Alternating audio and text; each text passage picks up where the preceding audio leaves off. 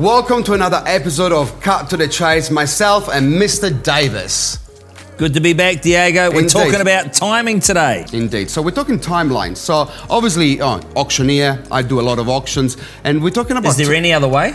Ah, you know, if you're not a good agent, yes. No, no, I'm just joking. There, there- there's many other ways, but you know, auction is the best way. You know, Yes. yeah, yeah, yeah, um, obviously.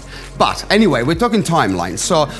In a campaign, the way that I structure a campaign and I when I explain it to my vendor, I always say, look, it's not about selling fast, but the reality is that 80% of the buyers come in the first two weeks. So that's when the magic happens. Okay, so the way that I sort of structure auction campaign, as you know, I always say, gotta be smarter than the average agent. And that starts from when we go live. So we go live on a Thursday. The reason why is because Thursday night and Friday night, they're the busiest times on the website for people to look for property. So you wanna be at the top of the page rather than going live on Monday and by Thursday you're already trickled down. So that's it's a small thing, but important. A lot of people go live Monday, Tuesday, get the listing on the weekend, so rookie mistake. Yeah, they, they actually don't understand. But nevertheless, so we go live on Thursday. Now, open homes, Saturday, Sunday. The biggest mistake that people make is that they have an open home at 12 o'clock, 1 o'clock, and buyers always tell me, I didn't have enough time to see them all, okay? So it doesn't matter the time. Anytime between 10.30 and 4 o'clock, it's actually okay. When I sold my house, I did 3.30 to 4 because I knew there was no other open homes at that time.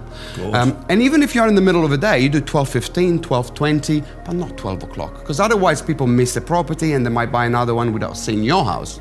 Okay? So you, the, point here is you run your open homes at times that no one else is. Exactly. I love the agent who turns up to a listing presentation that says, right, you're competing with four other properties. Their open homes are 1, 1.30, 1.30 and 12. So have a guess. Ours is going to be at 12.15 in between all those other open homes. That's right. Capture more buyers because we're here to make you money, not, save, you money. And the other thing as well, a lot of agents only got one, two listings, so they think that 12 o'clock is the best time, and it really is not. It's- it the, the time doesn't matter, right?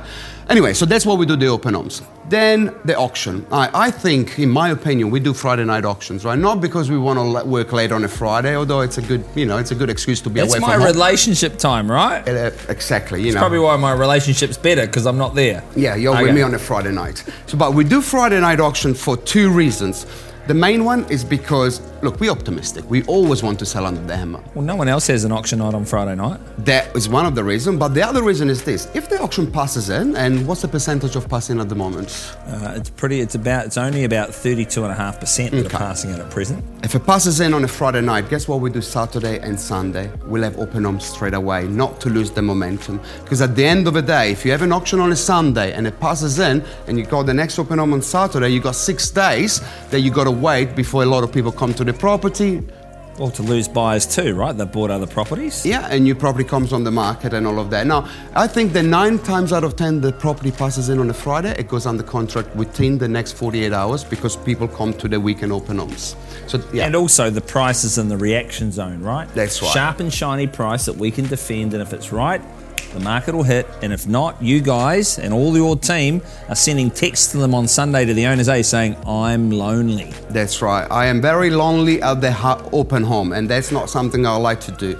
But you know, at the end of the day, you have Friday night auction that passes in, it goes under contract within the weekend, and that's why our, uh, at the moment the average on an auction campaign is 23 and a half days, right? A lot of auctions are, are brought forward, but even if they pass it in, they always go under contract within 48 hours. So that's a formula, and it's not, you know, at the end of the day, we, you know, we do a lot of auctions and we perfect all the time. We're not perfect, like our wife says, but at the end of the day, this formula works very well. Um, but never have an, an auction on the weekend because then well, you, you got to wait an, an extra week before the next open home. Um, so that's that's that's basically it. So, in summary, timing is everything. So, even though my timing is starting to improve, and then next week we're going to talk about private listings, how to get them, Yeah. and why you should never sell your house privately, especially in this market. Yeah. Hey, look, and I can say that because I sold my house, or my team sold my house. I could have done it myself and saved the fee, but no, that's what we talk about that next week. So please stay tuned, subscribe to the podcast, share it, like it, put a nice comment, um, and Tell uh, some lies. you know, one of those things. But thank you for watching once again. We'll see you next week. Go well.